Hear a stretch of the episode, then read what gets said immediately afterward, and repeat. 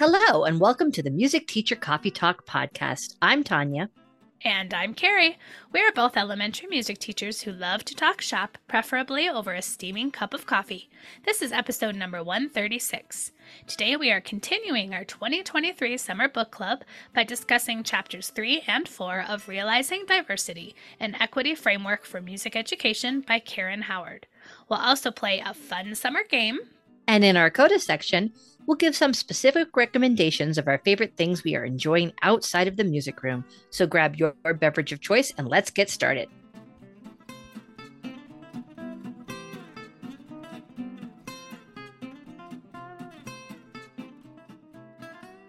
All right, it is time for a fun summer game. Yay!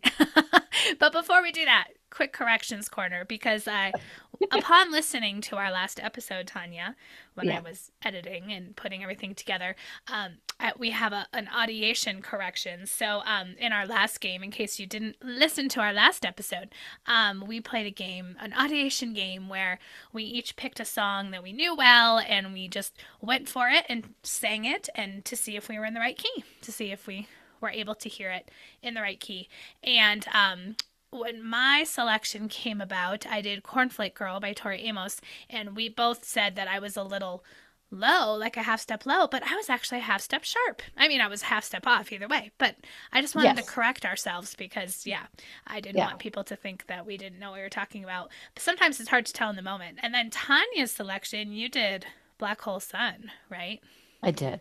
Yeah, and you were actually pretty much right on. We thought maybe you were a little low, but you know, I think what's what was hard about it in retrospect was we started the song and then where we when we started listening to the song like because of the chordal changes. You know what I'm saying? Like it it yeah. didn't our starting note wasn't the same as our ending note because that's how the song goes, kind of a thing. It wasn't right, like but we did, tonic. but we did sing, you know, a triad to establish what key we were in. So kind no, I'm I'm not doubting you. Uh, uh, I didn't honestly didn't listen back, but well, no, um, I think it's interesting um, that we did that in the moment. Yeah, I think yeah, I, that's all I will say about that. So, anyways, okay. that's my correction corner. In case you were listening to the episode and thought we didn't know what we were talking about, we well we didn't at the time, but we do now. So there you go. Those people are not listening anymore. They no, have no faith in us as music educators. They're disgusted. They've turned us off. Okay, so today we're going to go back to doing a, a trivia type quiz. Um, so this one is a quiz I found on proprofs.com quizzes. I don't know. I just I just did a Google search for fun or summer song quiz and I found this little 10 question quiz. So I'm going to put Tanya's this is like think classic rock, you know, 50s through. I guess it does go later, but um classic American American summertime songs. Are you ready, Tanya? Okay. Yeah. And then you listeners see if you can get them right as well.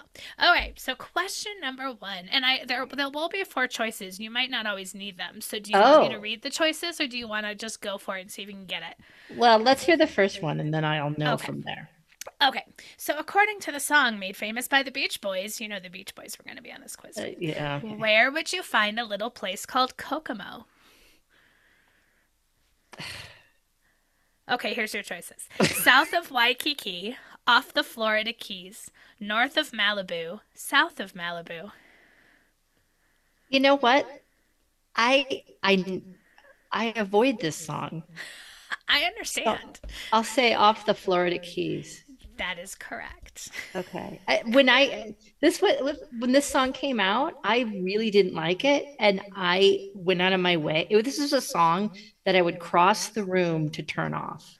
Yeah, I I liked this song, but I was a lot younger than you at the time. So when that song came out, I was yeah. I thought it was age. cheesy. It is cheesy. Yeah, now I can't listen to it. Plus, it was connected to that horrible Tom Cruise movie. Oh, Cocktail. I know. That is the worst movie. Okay, this one you'll get without choices. What okay. year completes the title of Bryan Adams' song Summer of? 69. There you go. All right. uh, question three. In quote, summertime, the song, when the living is easy, what are the fish doing? Fish are jumping and the They cotton is jumping. high. Huh? And the cotton is high. This is true. Yes, the fish are jumping. There you go. Okay, under the boardwalk, what is the singer out of? The sun. We'll be having fun. It's really hard for me not to burst into song. I hope you appreciate that I'm not doing that. I do because yeah, then we we don't have the rights to any of these things. All right, I probably don't have the rights to Yes, this but quiz we, either. we learned that we can play up to what, 30 seconds? Thirty seconds. That's true. Yeah, you we're good. really sing if you want to sing something. Um, I think this is from the same song. Complete the lyrics. Oh, when the sun beats down and melts the tar. On the street? Would you like the choices? Yeah. I- So here are your choices. So again, oh, when the sun beats down and melts the tar, blank. Your choices are up on the roof, out No. in the swamp, No. down on the street, or up in the sky. Okay. I'll go with down on the street. That is incorrect. What it's is up it? on the roof. Oh. Oh, Yeah. when the sun gets down. Okay. And melts the tar up on the roof. You know why I know this song? Because again, child of the 80s. It was in Beaches. Oh, Bette Yeah. Midler sang it in Beaches. So that's why I know that song. so well. okay. All right. When the Lovin' Spoonful sing of a quote summer in the city, what body part is getting dirty and gritty? Hot down somewhere in the city, top of my head, good and dirt. Is it top of my head? That's not one of the choices. So no, it's either soles of my feet. Oh, top back, of. Wait. Soles Okay. of my feet, back of my knees, back of my neck, or front of my chest. Well, now I'm remembering it wrong. Is it back of my neck? Yes, that is correct. Okay, thank you. Good. I mean, I hope that these questions are accurate. I didn't check them. All right. Which Yeah. surf sound song wasn't made famous by the Beach Boys? And pat yourself on the back if you know the band that sang it. Oh, Okay, so here are your choices Surfin' Safari, Good Vibrations, The Little Old Lady from Pasadena, or Good Vibes. um, good vibes, but I couldn't tell you who that is. Unfortunately, you were actually correct. Incorrect. Oh no, what is it? So, the little old lady from Pasadena, in her brand new shiny red super stock Dodge, features the refrain "Go Granny Go, Granny Go, Granny Go," and was brought to us by Go, surf go, singers go, Granny, go. Yeah. Jan and Dean. Oh yeah, Jan and Dean. I would not have known the answer to that question. so Okay. you well, go. wow. Good vibes. I didn't realize that was a Beach Boy song. Apparently so. I'm never gonna say good vibes only again. what is not I- not I a say that all the time. Oh, sorry. Are you ready? Don't go. Yeah. What is not a line in Grease? The musical. Mhm. My heart is saying, "Don't let go." I feel pretty. She swam by me and she got a cramp. Okay. or This is I feel easy. awesome, Wait. Wait a second. Which is on a not a line in Grease. There's two of those that don't seem like lines in Grease. My heart is saying, My "Don't let heart go." is saying. Don't let go. Yeah, good job. Um, I feel pretty. She swam by me and she got a cramp, or I feel awesome. Okay, the I feel awesome is definitely stands out. As not a Grease line. Yeah, but I feel pretty is the obvious choice because they're trying to confuse us with some West I Side. Story. So I'm going to go with I feel pretty, but I can't imagine them saying I feel awesome in Grease, but maybe I'm remembering wrong. Okay, so I feel pretty is your final answer. That means I'm wrong. Yeah. Okay. Oh, you got it right. Okay. Um, you'll find the line, but don't. Oh, they don't tell us. I feel awesome. Maybe there are two answers. Maybe either of those, because they're telling us what song the two obvious lines are from, but they're not telling They were not saying I feel awesome in the 1950s. Yeah, that doesn't sound right either. Maybe those were both correct answers. I don't know. I don't want to hit the back button because then we might have to start all over. All right, Okay. question number nine. In 1958, Eddie Cochran claimed, There ain't no cure for this ailment. There ain't no cure for the summertime blues. Correct. Um, all right, last question. In this hit song, not only was school out for summer, it was out completely. Uh, School's out for summer. Yeah, but they want to know is who sang that song. Alice Cooper. yes. I see now I, I want to see if I'm in the right key. Oh, no. okay. So here's your results, Tanya. You got 80%, 8 out of 10. All right. I'll take that. And look, when you click on it, you get a certificate of achievement. And I can type your name on it. Are you going to type my name and print it up and I can frame it and put it on That's my wall? That's hilarious. Um, no. But I will go, I mean, obviously, if you're listening to this, now you know the answers. But I'll still link to the quiz in case you want to give your, your friends a, a quiz about it's summertime songs. Yeah. All right.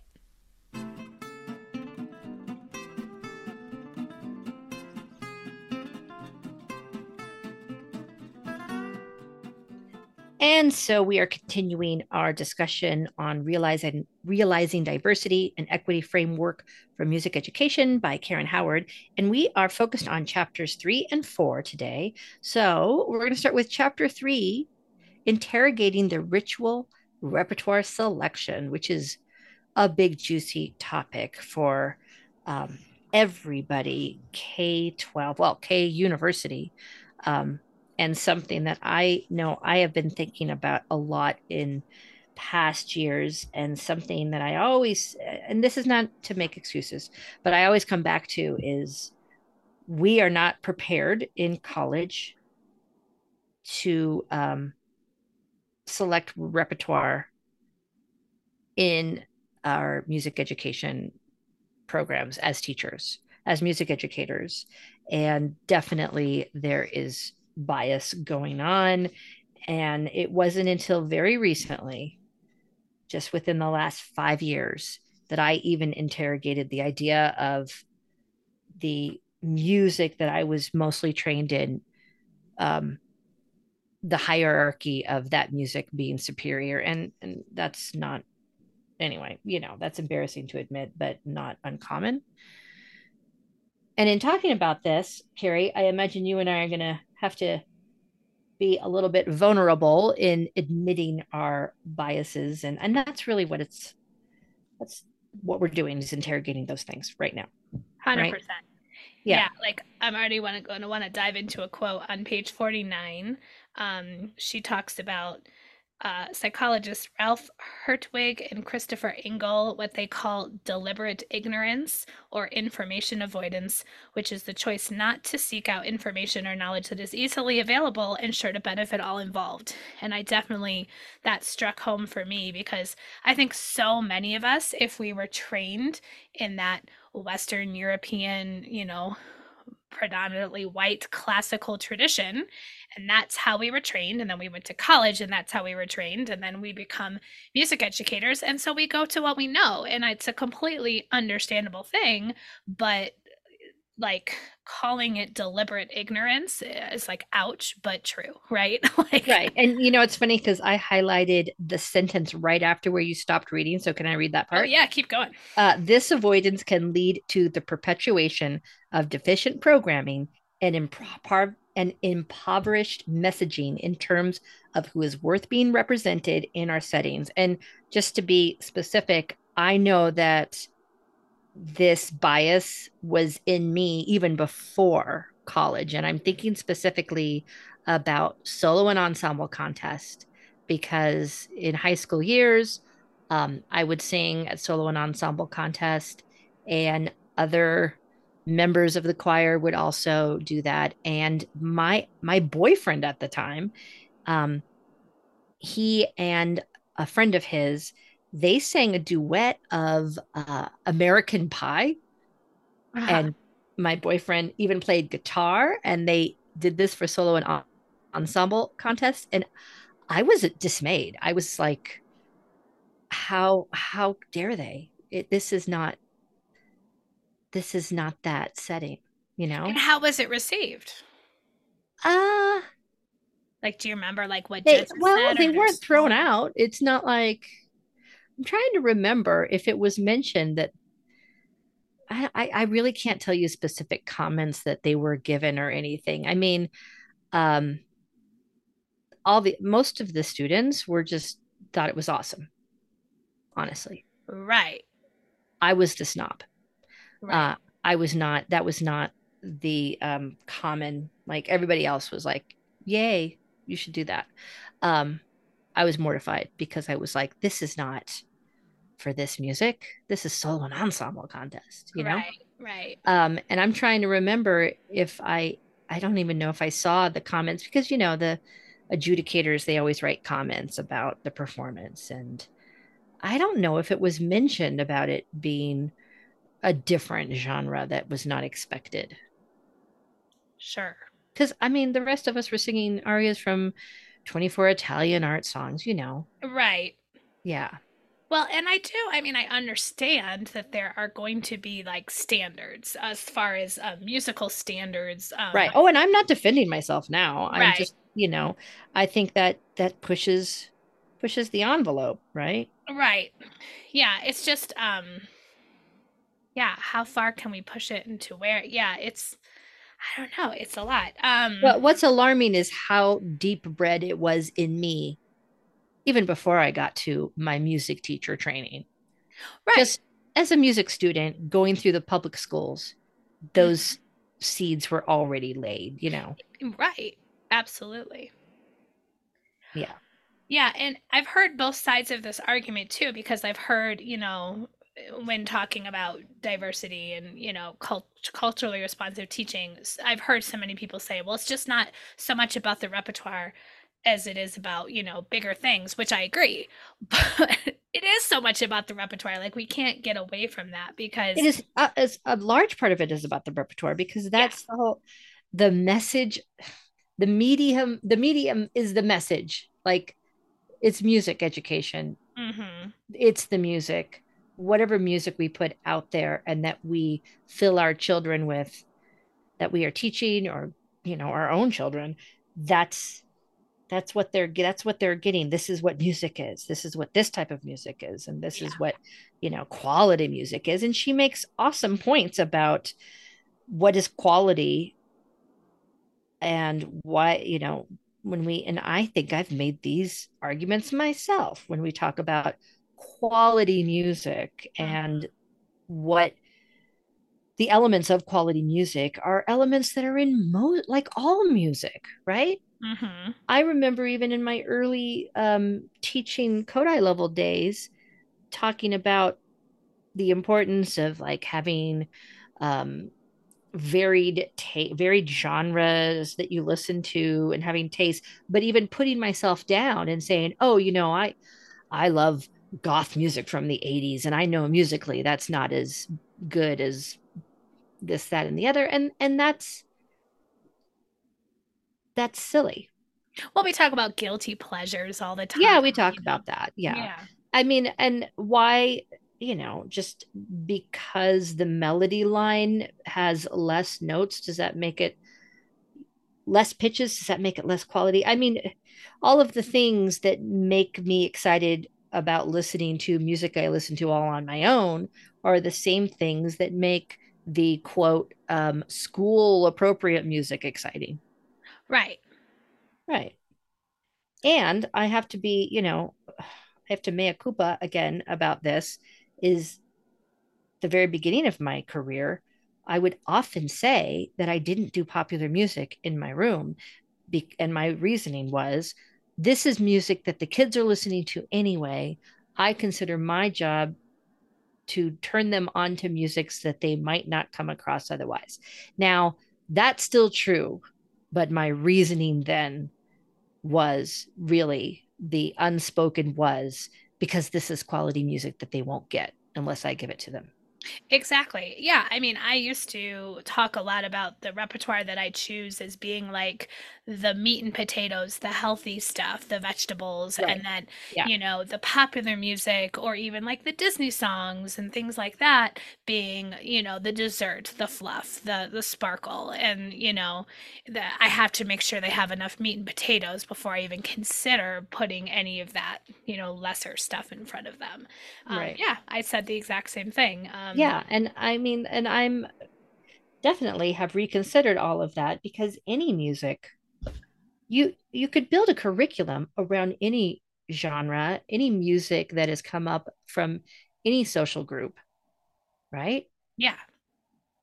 100% and, and the I reasons think, i mean yeah. we could still as teachers and as humans have preferences. Like if you have a preference for you know new wave and goth music but i don't you know so like that's okay you know if i like more pop music and you don't all of that is fine but we can't let those judgments completely influence what music we're putting in front of kids because it's our job to expose them to as much as possible and let them decide for themselves right right and then this is all we'll come back to this because in chapter four, I believe this is where we get into like, why do you think what you think?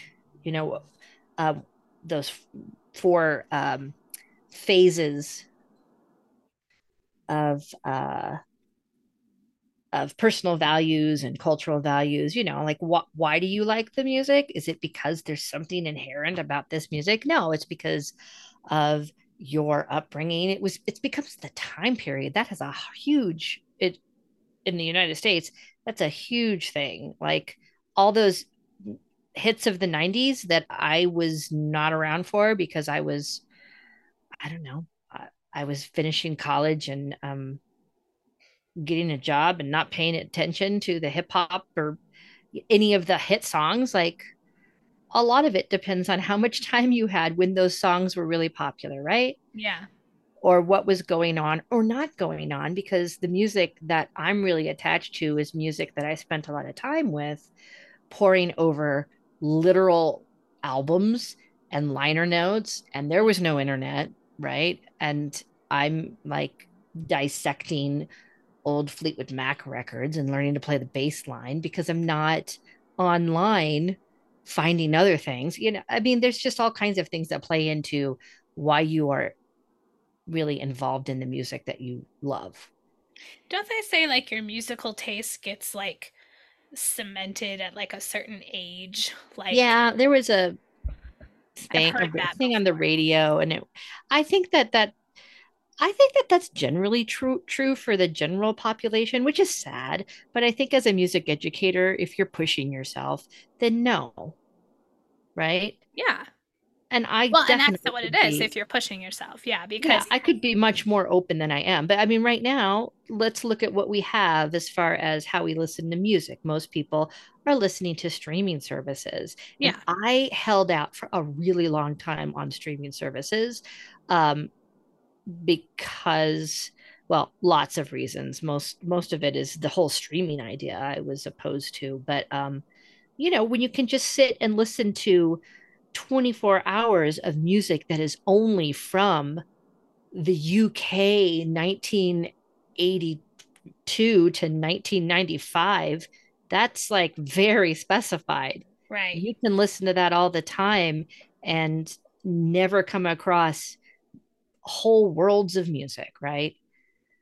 Um, so yeah, I, I mean, I think when you have every choice in the world available, it's almost more stifling as far as what you're going to listen to. Yeah. Because you're just going to stick to, and then those streaming services, they keep guiding you towards the same thing over and over well, again. Yeah. Right? And they recommend things for you. Yeah, totally. Yeah, you know, on Spotify that you have that like you can hit a heart for your like this is a favorited song. Mm-hmm. I want to function on those uh, that I can hit a thumbs down. I want to I want a function where I can say you keep playing this for me Spotify and I don't want to hear it again. No, thank you. I don't like yeah. this. Anyway, um, that's all to say that there's lots of things right now in our society that are driving us towards more of the same of what we already love and are not leading us to find more diverse musics. Right.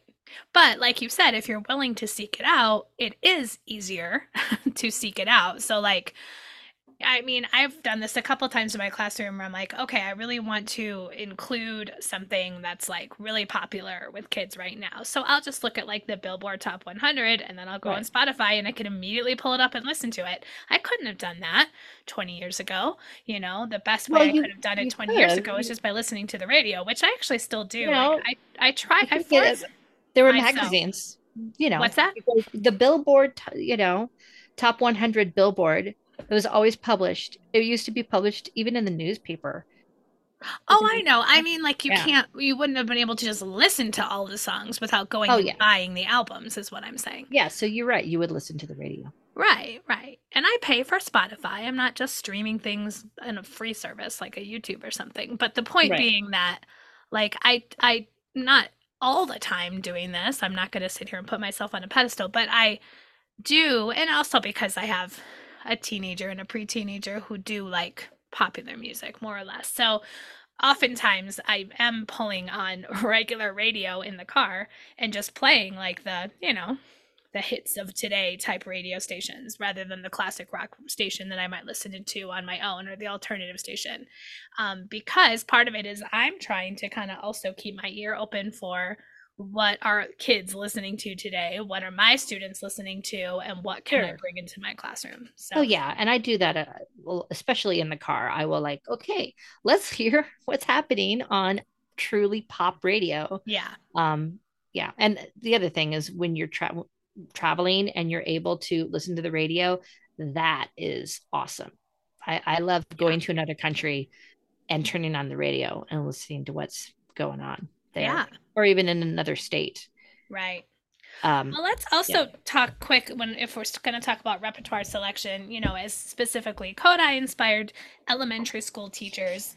You know, we were taught like here are the, you know, kind of standard classic folk song collections. This is where you get quote unquote good quality literature from, right? Mm-hmm. And we're learning very quickly, maybe not quick enough, that some of those books maybe aren't considered the best quality because maybe they're not sourced correctly or maybe they're not authentic, you know.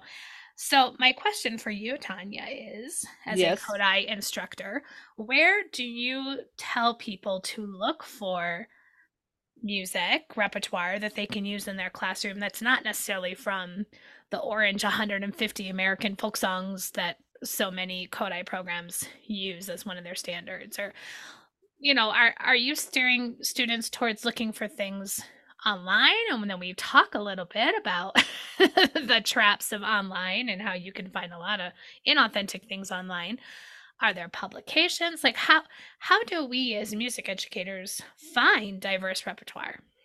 Well, I mean, yes, there are public there's the quote tried and true publications that are out there and as far as online because in in the Kodály world, we are really focused on the folk songs of the United States. A lot of this goes to things that are in the Library of Congress, things that the Lomax has collected, and mm-hmm. um, and of course that's going to be a little bit limiting as well if you want to be more diverse. I mean, you've got solid um, African American music collections.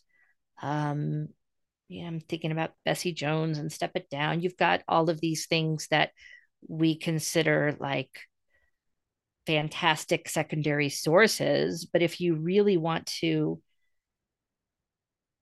make that effort to be truly diverse, you have to do more work. And this is one thing that I do really appreciate about the Kodály world is that you really should be looking at the students that you serve and the population and focusing on their folk music which is going to take a little more work and also it gets tricky when your class gets more and more diverse right Right. So if you have a classroom of like 5% um, students who are from Mexico and whose family are um, primarily Spanish speakers is going to be different uh, when you have like five more kids who are from the Ukraine, and then you have five more kids. Like it's becoming more and more complicated on how you do that, right?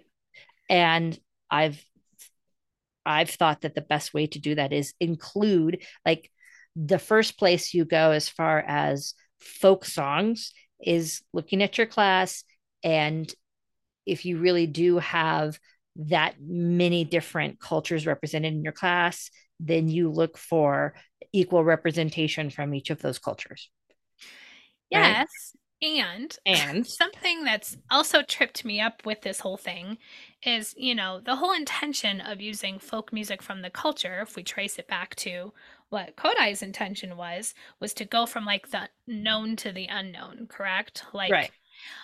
But I find that with both in in white culture with what we consider to be white American folk songs, mm-hmm. and as well as like a predominantly predominantly Hispanic community that I've taught in folk songs from Mexico, for example.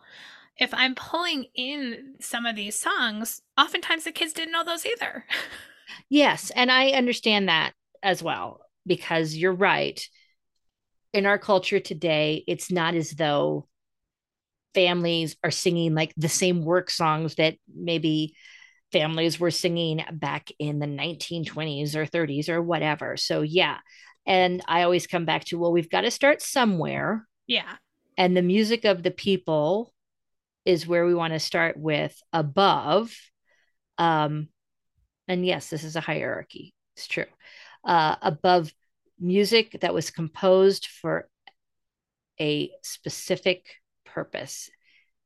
And and that's where we get we get tricky about it right? I had a student once who and i mean a grown-up student who was saying well you know maybe the music from um, cartoons or the music from video games is today's kids folk music is right. and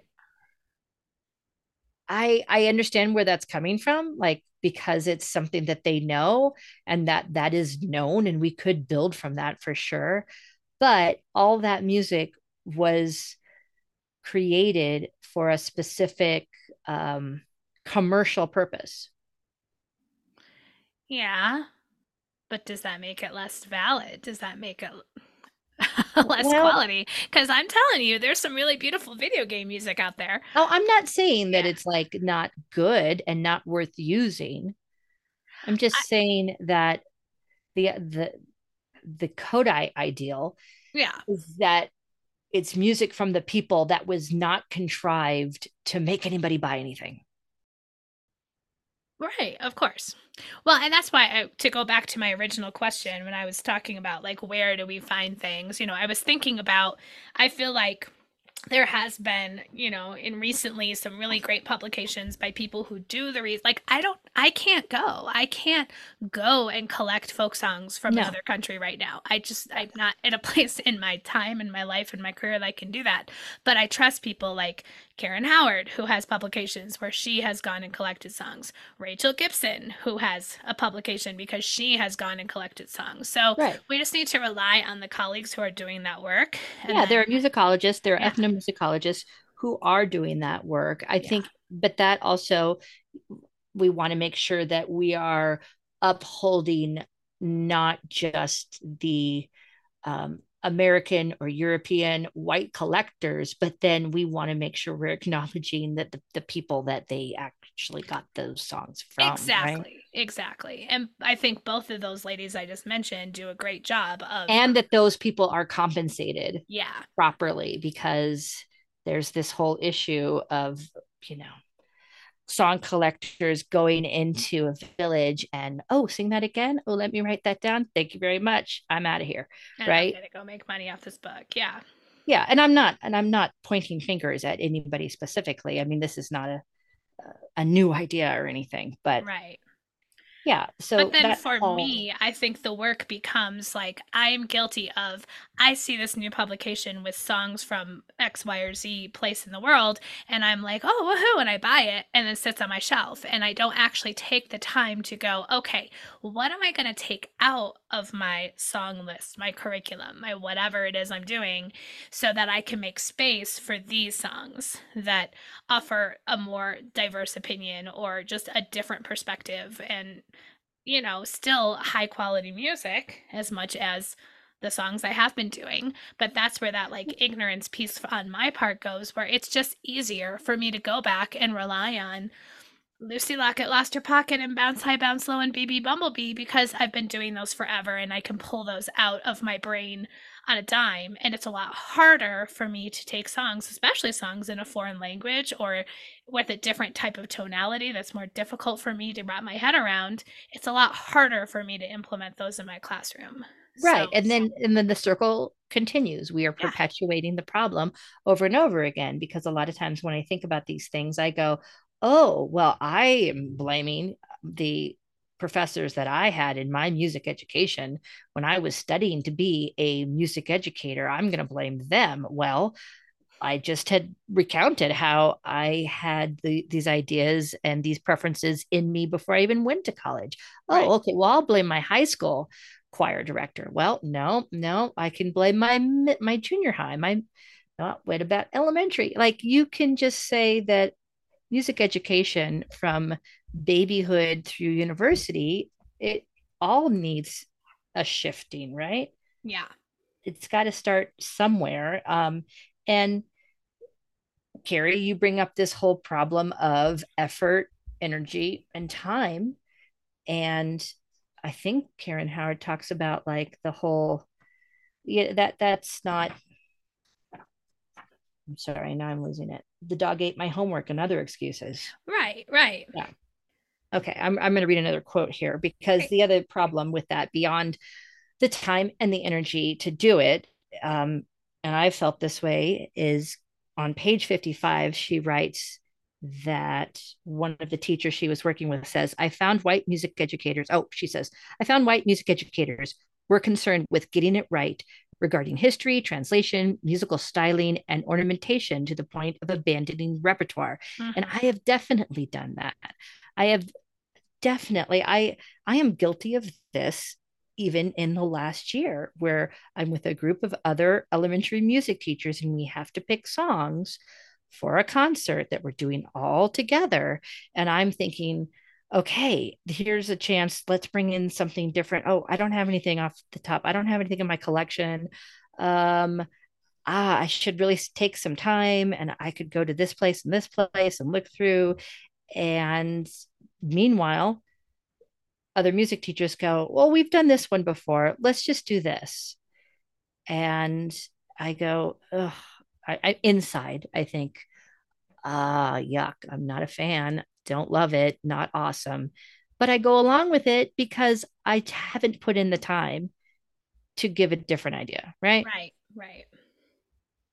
And also, I'm nervous about getting it right.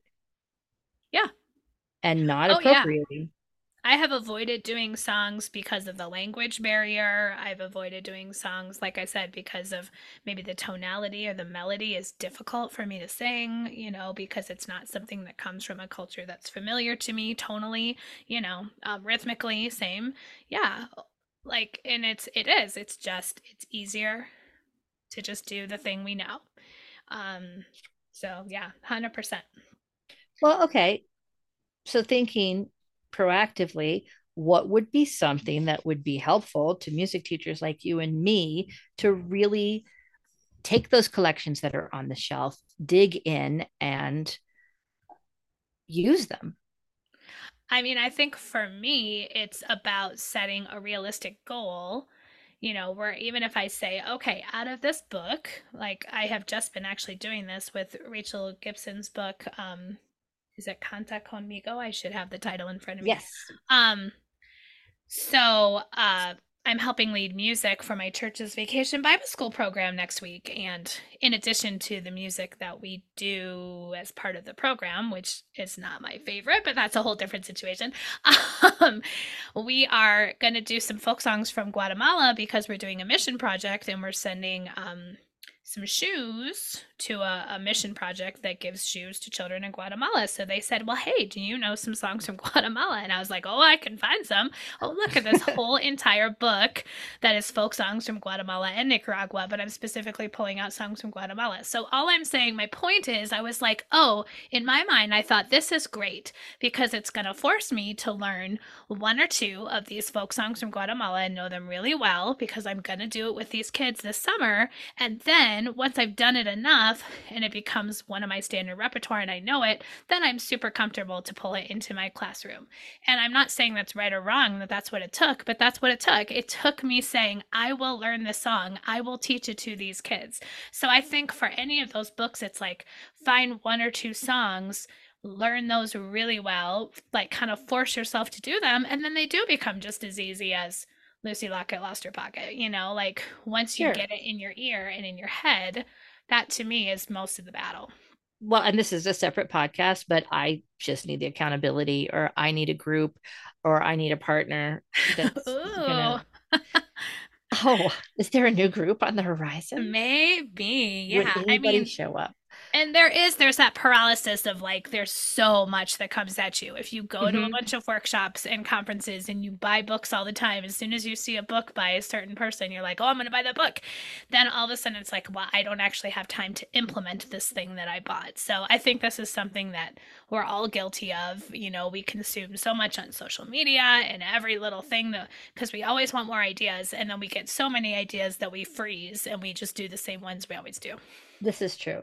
Well, yeah, as far as the overload, I mean, a place to start is looking at your own students that you teach. Well, exactly. Will that guide you in a specific direction? And then I also think, and this is this is not a part of the reflective repertoire selection process that Karen Howard lists here, but um, and and a lot of this I think is geared mostly to middle school, high school, university. But honestly, I think it's not a bad thing when you come across a workshop or a book of unknown musics that you pick one that really appeals to you. Yeah. Right.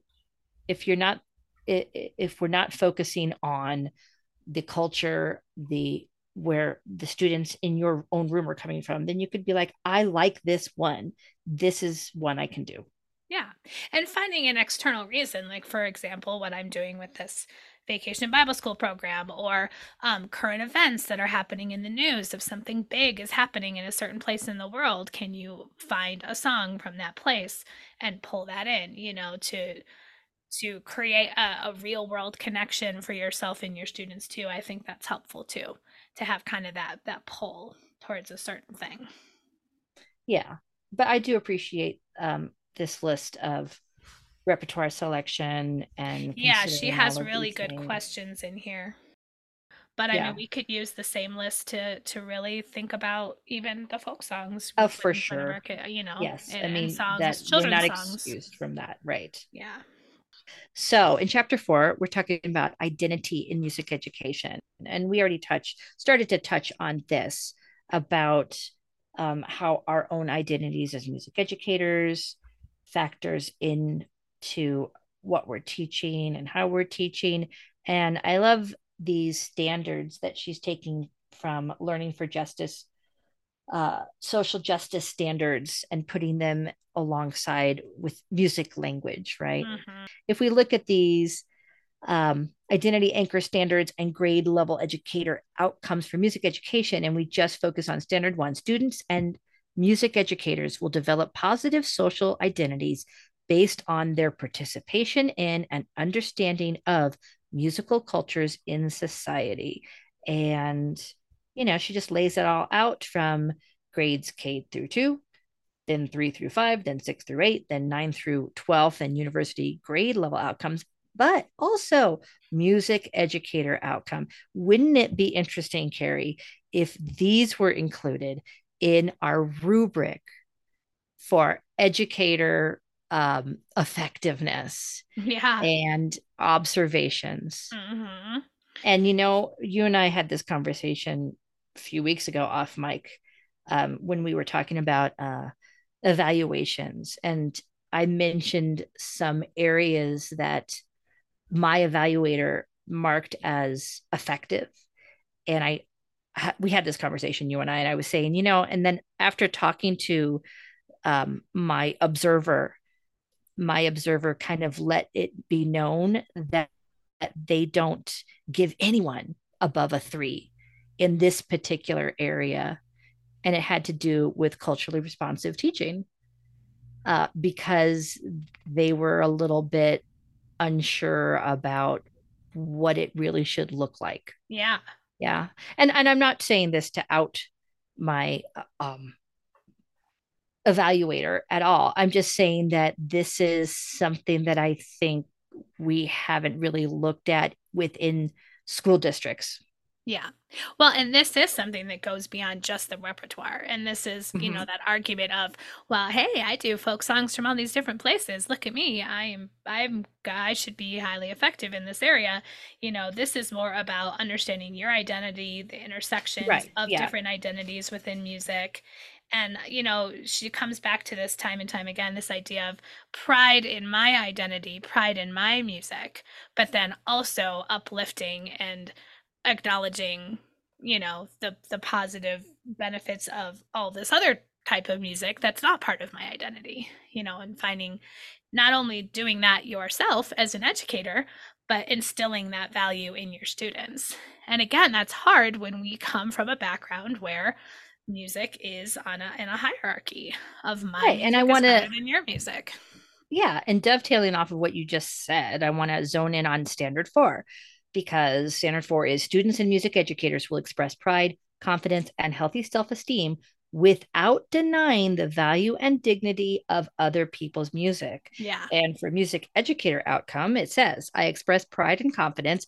in my musical and educator identity most people have got that going on, sure. Mm-hmm. Without perceiving or treating anyone else's musical identity as inferior, even if this is in opposition to what I was taught in my training. Mm. That's the tricky part, right? Yep. Yes. Yep. Because um yeah, if you go to a university in the US and probably overseas as well, you are going to get this whole hierarchy of musical identity and music genres. And, you know, unless your college, university is very, very different, it's going to be steeped in white European music as being the end all be all, right? Uh-huh. And I know we've talked about this before. I think about how CU Boulder, they have musical ensembles that are not white European classical music. And that's the only program, not that I know a lot of programs across the country or anything that you know they have a, a, african high life group and they have a gamelan group and they have these things that students can take part in um yeah i feel and, like yeah. you know the disruption is happening. Maybe it's not happening as quickly as all of us would like within you know universities because that really is i think where we'll see that trickle down effect. If if university training programs make big changes then we'll see that in our educators and then we'll see it in our future students because those are the products of those educators you know? It's going to take a while before those things happen and i don't think it will ever go away. I think there will always be programs that are steeped in you know what's known as the classics and classical music specifically and you know what that is and there will be always educators that uphold that. But I think the more we talk about it and the more we question it and the more we disrupt that, I think we're going to see change happening. I feel like it. I mean, I, I feel it more now within the last couple of years than I've seen in my 20 year career as far as yeah. people who are challenging. Well, and I will say, just to go back, we do have mariachi that's a lot more accepted in the Denver um, area. Yes. We have a lot more mariachi groups. And you talk about disrupting that whole idea. I'm still disrupting that idea in myself. Exactly. Yeah. Because I know I default to that, not just because I was, well, because I was taught that, but from earlier than college, of course. Um, also, I wanted to point out that I love all of these vignettes because most of them are positive. Right. You know how so many times you read through um, a textbook, and the vignettes are like how not to do it. yeah. Here's this awful teacher. Don't be like her. exactly. yeah, yeah. So yeah, there's there's on page 67 this vignette about um, a student talking to his mother and another student saying, "Oh, what languages your are you speaking with your mom?" "Oh, well, she speaks Somali." "Oh, like that song that we learned in class." And the whole value of and I've had those tiny little moments sure. where kids make a connection and that's that's something that's been in elementary um, I think it's from reading, but you know, when the kids go, I have a connection, or they make the little hand signal of having uh-huh. having a connection. And that that this is good. We're we're building um context for kids, right? Yeah.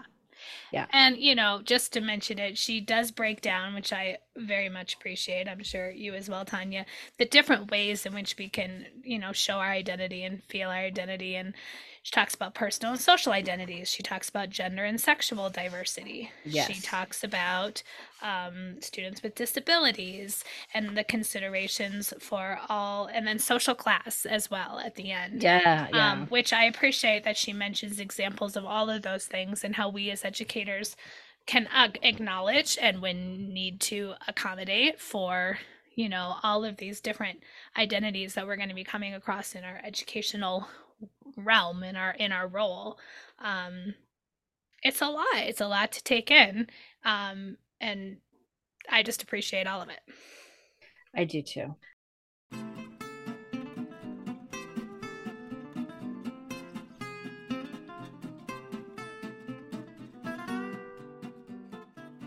So now it's time for our CODA section where we give a recommendation of something we have been enjoying, probably out of the classroom because it's summer. So, Tanya, what would you like to recommend? Well, I bet everybody else has already been doing all this a lot. Um, but I had heard about it a while ago, but I've been playing this fun game online with my family called GeoGuessr. Do you know GeoGuessr? No.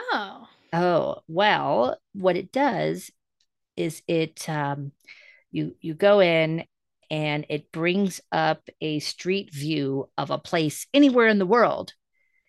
And then it starts counting down a clock, and you have to guess where it is. And the closer you are, the more points you get. So, you know, it's helpful to say Quebec, um, but you would get more points. Uh, well, the closer you are, the more points you get is okay what i'm saying uh yeah so you could get even down and i shouldn't have said quebec because i don't know like specific street coordinates to to rattle off but like if you were to say yeah, this particular um like street crossing then you would get the most points um anyway wow. my my son has has been playing it and turned us on to it and he's really fast on it um, they blur out the license plates if there's cars. They try not to show you streets where you would see cars going, um, you know, on the left hand side facing the other way, how a third of the world does it. Sure. Anyway, so like obvious things they try to blur out. But so it's not an aerial view, it's a street view. No, it's a street view. And so you can look around you can navigate and you can zone you can like zoom in even on like signs advertisements that might be there. So you know if you are in an asian city you get that right away because you see asian characters but like where exactly are you? Right. and the closer you get the more points you get. Interesting. Yeah What's it's good fun. What's that? Oh a geoguessr geoguessr all right. Yeah and how about you? Oh, I'm going to recommend a book. And actually, Tanya, I think, is going to borrow this book from me. Oh, yeah. I don't think you'll like it as much as I did because it's just totally my my genre. So I just finished The It Girl by Ruth Ware who has written a lot of other things in this murder mystery genre and um you know girl in cabin 10 and always a girl in peril girl somewhere. So this time it's the it girl. But I like this particular one. It's, you know, it goes back and forth between the past and the present. And there was a a murder of a young woman in a fake college within Oxford. So it's set within Oxford, but the specific college they talk about is, is not a real place. But you kind of get transported to that world. This author, Ruth Ware, is herself British. I think. She at least yeah lives in the uk yeah for sure. So you know there's definitely some um, f- phrases and things that i was like oh okay i can kind of figure out from the context clues what we're talking about here but it's definitely some british slang and all that kind of stuff. But anyways so the the character from whose point of view the book is told was this girl's roommate in college. And so trying to uncover what really happened that fateful night, you know, one of those type of books. But it was a quick read, a good summertime read by the pool, on the airplane, you know, that kind of thing. So um yeah, if you like that genre of books, The It Girl by Ruth Ware, I actually enjoyed this one. Awesome.